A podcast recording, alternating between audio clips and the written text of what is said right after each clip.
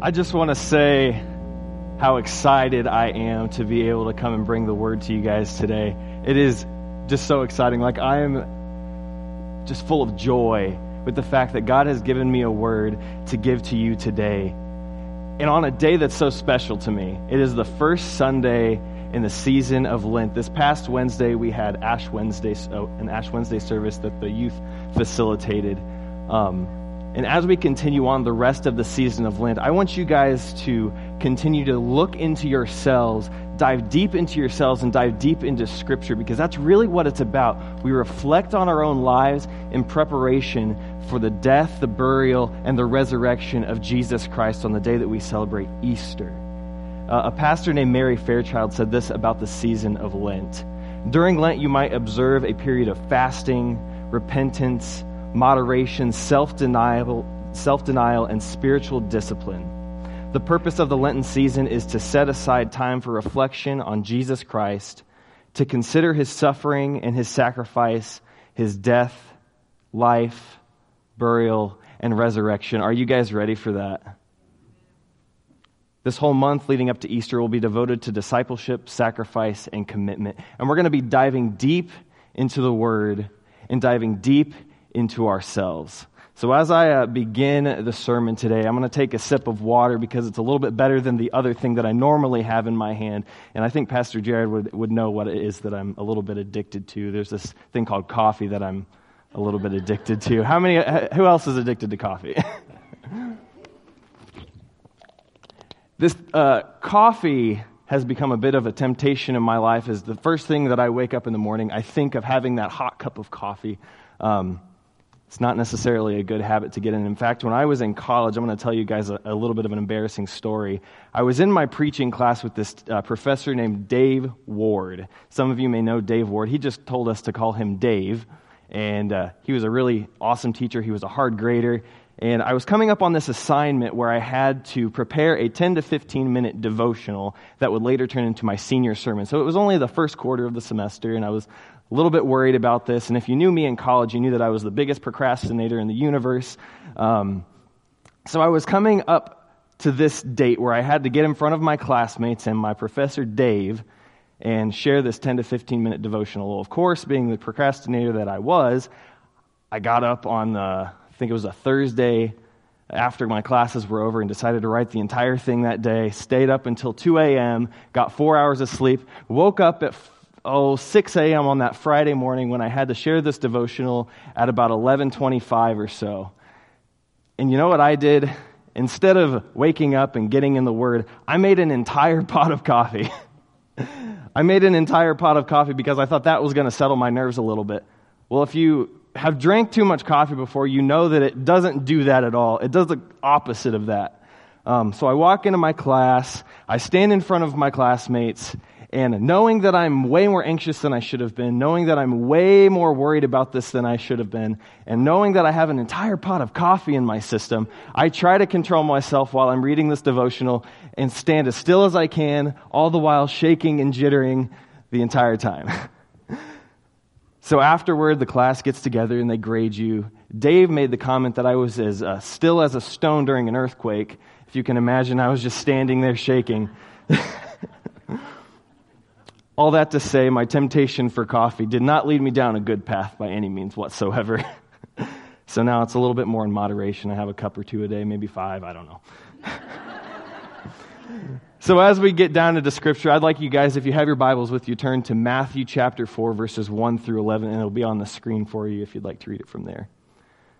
I'll give you guys a second. This is going to be a, a passage about the temptation of Jesus. He goes into the wilderness and is tempted by the devil. Matthew chapter 4, verses 1 through 11. Then Jesus was led by the Spirit into the wilderness to be tempted by the devil. After fasting for 40 days and for 40 nights, he was hungry. The tempter came to him and said, If you are the Son of God, tell these stones to become bread. Jesus answered, It is written, Man shall not live by bread alone, but by the word that comes from the mouth of God. Then the devil took him to the holy city and had him stand on the highest point of the temple. And let me remind you, the highest point of the temple is probably about 300 feet in the air. It was definitely not very close to the ground at all. So Jesus is taken up to the temple, and the devil tells him, If you are the Son of God, throw yourself down, for it is written, He will command His angels concerning you, and they will lift you up in their hands so that you will not strike your foot against the stone. And Jesus answered him, saying, Do not put the Lord your God to the test. Again, the devil took him to a very high mountain and showed him all the kingdoms of the world in their splendor. All this I will give to you if only you bow down and worship me. Jesus said, Away from me, Satan, for it is written, Worship the Lord your God and serve him only. I want to remind us all that Jesus, as he's going into the wilderness to be tempted, he's doing that in the full humanity of who he is. He is both God and he is both human. He's going into the desert to be tempted as a man, just as you and I are tempted. And I think many of us can relate to Jesus in this temptation. We go into a time of our life when there's no hope, when there doesn't seem to be any sustenance out there. Maybe you have a relationship in your life that just is not healthy and you feel alone or you feel abused. There's so many situations in our life that make us feel secluded from everybody. And I think each of us can think of a time like that when we felt secluded, when we felt alone. If we look back into the Old Testament for a moment, there was another group of people who were sent into the wilderness, into the desert, and they were put to the test. If we look into the book of Exodus, we see a group we like to call the Israelites, who were God's chosen people, and they were held in captivity by the Egyptians for 430 years. That's a long time, right? So if you can imagine these Egyptians who were held in captivity for 430 years, they were assimilated to that culture. They more than likely worshiped the Egyptian gods. And then all of a sudden, this guy named Moses shows up in our book. This guy named Moses, who has a, a, a connection with the God of Israel. And he tells these Israelites that God wants them to get out of captivity, and they tell him to follow him. And this is what Exodus chapter 6 says. The Lord is speaking to Moses what he's about to do. Now you will see what I will do to Pharaoh. Because of my mighty hand, he will let them go.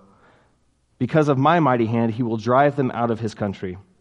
God also said to Moses, I am the Lord I appeared to Abraham, to Isaac, and to Jacob as a God Almighty. And because of my mighty hand, they will know me as Lord. I also established my covenant with them to give them the land of Canaan where they resided as foreigners. Moreover, I have heard the groaning of the Israelites, whom the Egyptians are enslaving, and I have remembered my covenant. The Lord is telling Moses that he sees what's going on with his people, and he wants to take them out of that. If we skip ahead for a little, a little bit, we see uh, these plagues happen to the Egyptians. Fire falls from the sky. Frogs infest the land Bugs come and eat up all of the food. The water is turned to blood and becomes undrinkable.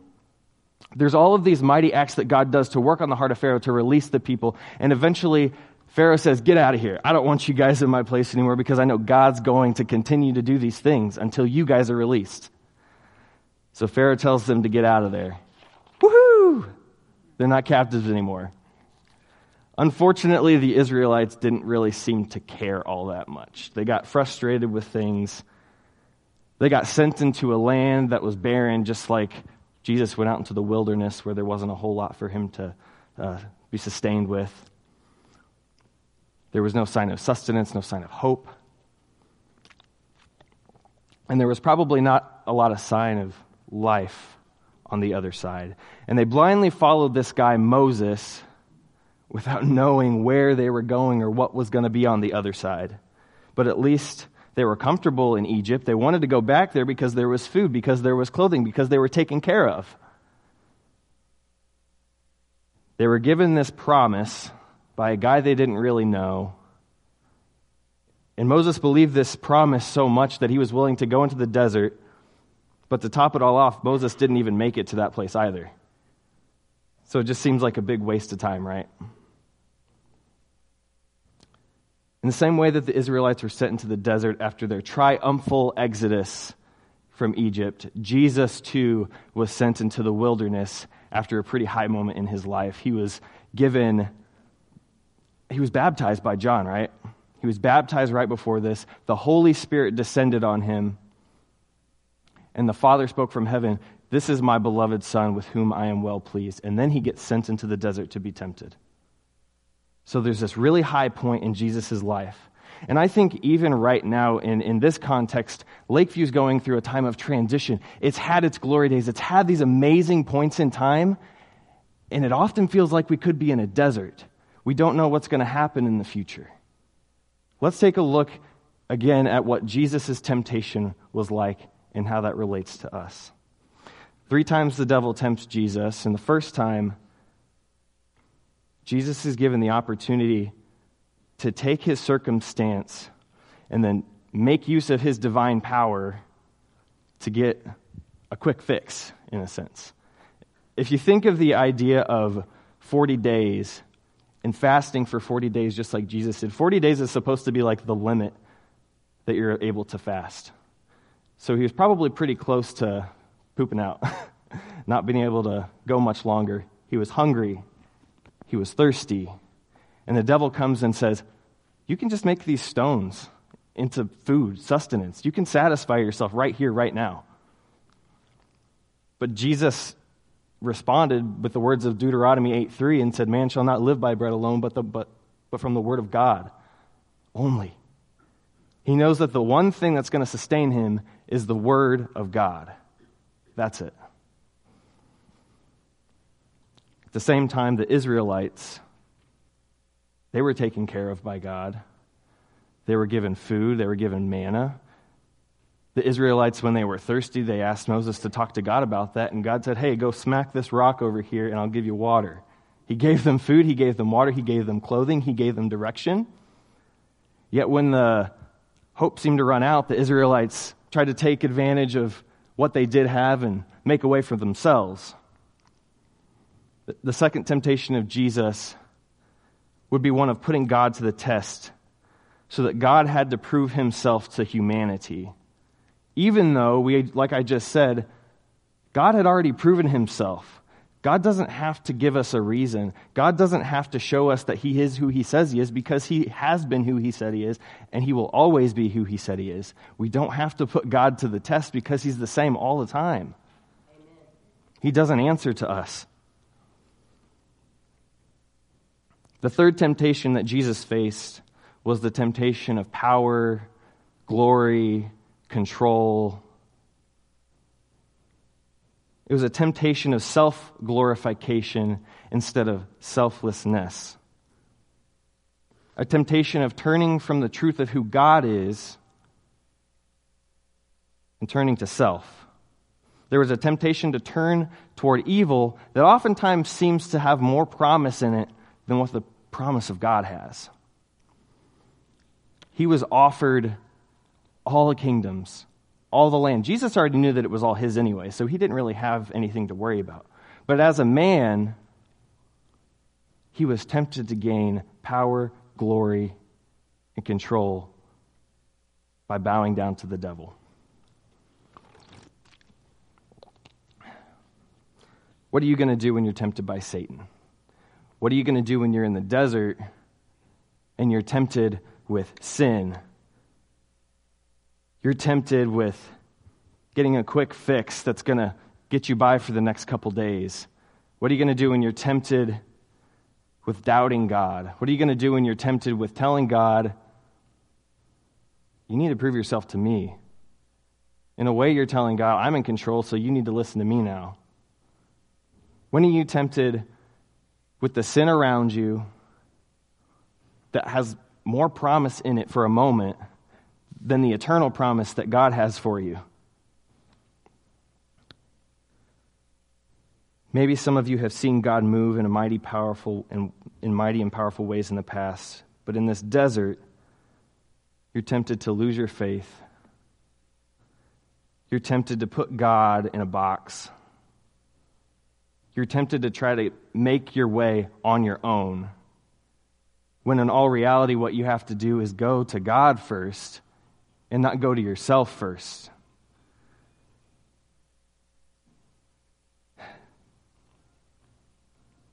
If you would, and I, this is something that we've done before, I want you to put your hand in front of your face. I want you to put your hand in front of your face. I want you to focus right in the center of your hand. What your hand represents right now is your circumstances, it represents your temptations, it represents those things in your life that are in the way of what you should be focusing on. So I want you to just focus on the center of your hand for a moment. I want you to look around with your hand still in your face. Can you see much of anything when you're focused on that hand? No. But when you, when you turn around, when I'm going to turn around here, when you look up at the cross and your hand's still in front of your face, can you really see the cross? You might see a shadow of it behind your hand. But put your focus on the cross with your hand still in front of your face. Your circumstances are still going to be there. The temptations are still going to be there. Put your focus in the midst of those temptations, in the midst of those circumstances, put your focus on God and His Word that is the way, the truth, and the life. In a time like this, when it would be so, so easy to become, become untrusting of God, when it would be easier to become divisive, when it would be easier to fall to sin, when it would be easier to rag on people, when it would be easier to get a quick fix or to jump ship. The only thing that we have to do in the face of these temptations is go to God first. In every single one of Jesus' temptations, the one thing that he went back to was the Word of God. In all of your circumstances, in all of your temptations, where are you actually going back to the Word of God first? First. First. When you go to the Word of God first, what comes after that will be set straight. You don't have to rely on yourself. You don't have to rely on your circumstances to provide. The only thing that you need to do is go to God first. He will help you make the right decisions. He will help you and sustain you. He will put clothing on your back. When you go to Him first, that is when you will be provided for. So when you're tempted to get mad at somebody, when you're tempted to leave some place that makes you uncomfortable or where there's people you don't agree with, when you're tempted to ask God to prove himself, go to his word. And now I want you to think about your hand again. There's going to be those things that are in front of you that get in the way of the word coming first in your life. And we're starting off this season of Lent with a challenge. Many of you might have already taken up something that you're going to set aside and get out of the way. It might be TV, it might be relationships that are damaging or getting in the way, it might be temptations or sin that seem like they're way better than what God has for you. But this is what my challenge is for you guys today. What is that one thing that is preventing you from going to God and His Word first in those temptations? And what's going to happen is when you go to God first, what comes after that is a straight, straight path. It might not be easy, but what comes after that is a straight, straight, and clear path. And the cool thing about this is when you call upon God, first and foremost, I want you guys to remember that Jesus, when he went out into the desert or went out into the wilderness, he had the Spirit of God on him that was guiding him. And that same spirit that was with Jesus in the wilderness is with, is with us. It is with us to get us through. It's with every single person in this room. So when you're going through these temptations, you're not alone. You really aren't alone. You have God with you, and you have all the rest of the people in this room with you who are there with the same Spirit of God to guide your path straight. And today, I think one of the most appropriate things we can do is share a meal together. And as you can see, we have these communion stations up here. We're going to be sharing this meal together as a symbol of the unity that we have in Christ and as a symbol of the temptation that does not conquer over the truth of God. The body that was broken for you is what we're going to be partaking of. The blood that was poured out to cover the sin in your life will be partaken of today. And we get to do that together. So as, as Jessica and Lenny come up here, let us not forget that we are one church united under the same God. We can partner with one another as temptation comes. And those things that get in the way of going to God first, they don't have to be any longer. They do not have to have victory over you when you go to the Word first.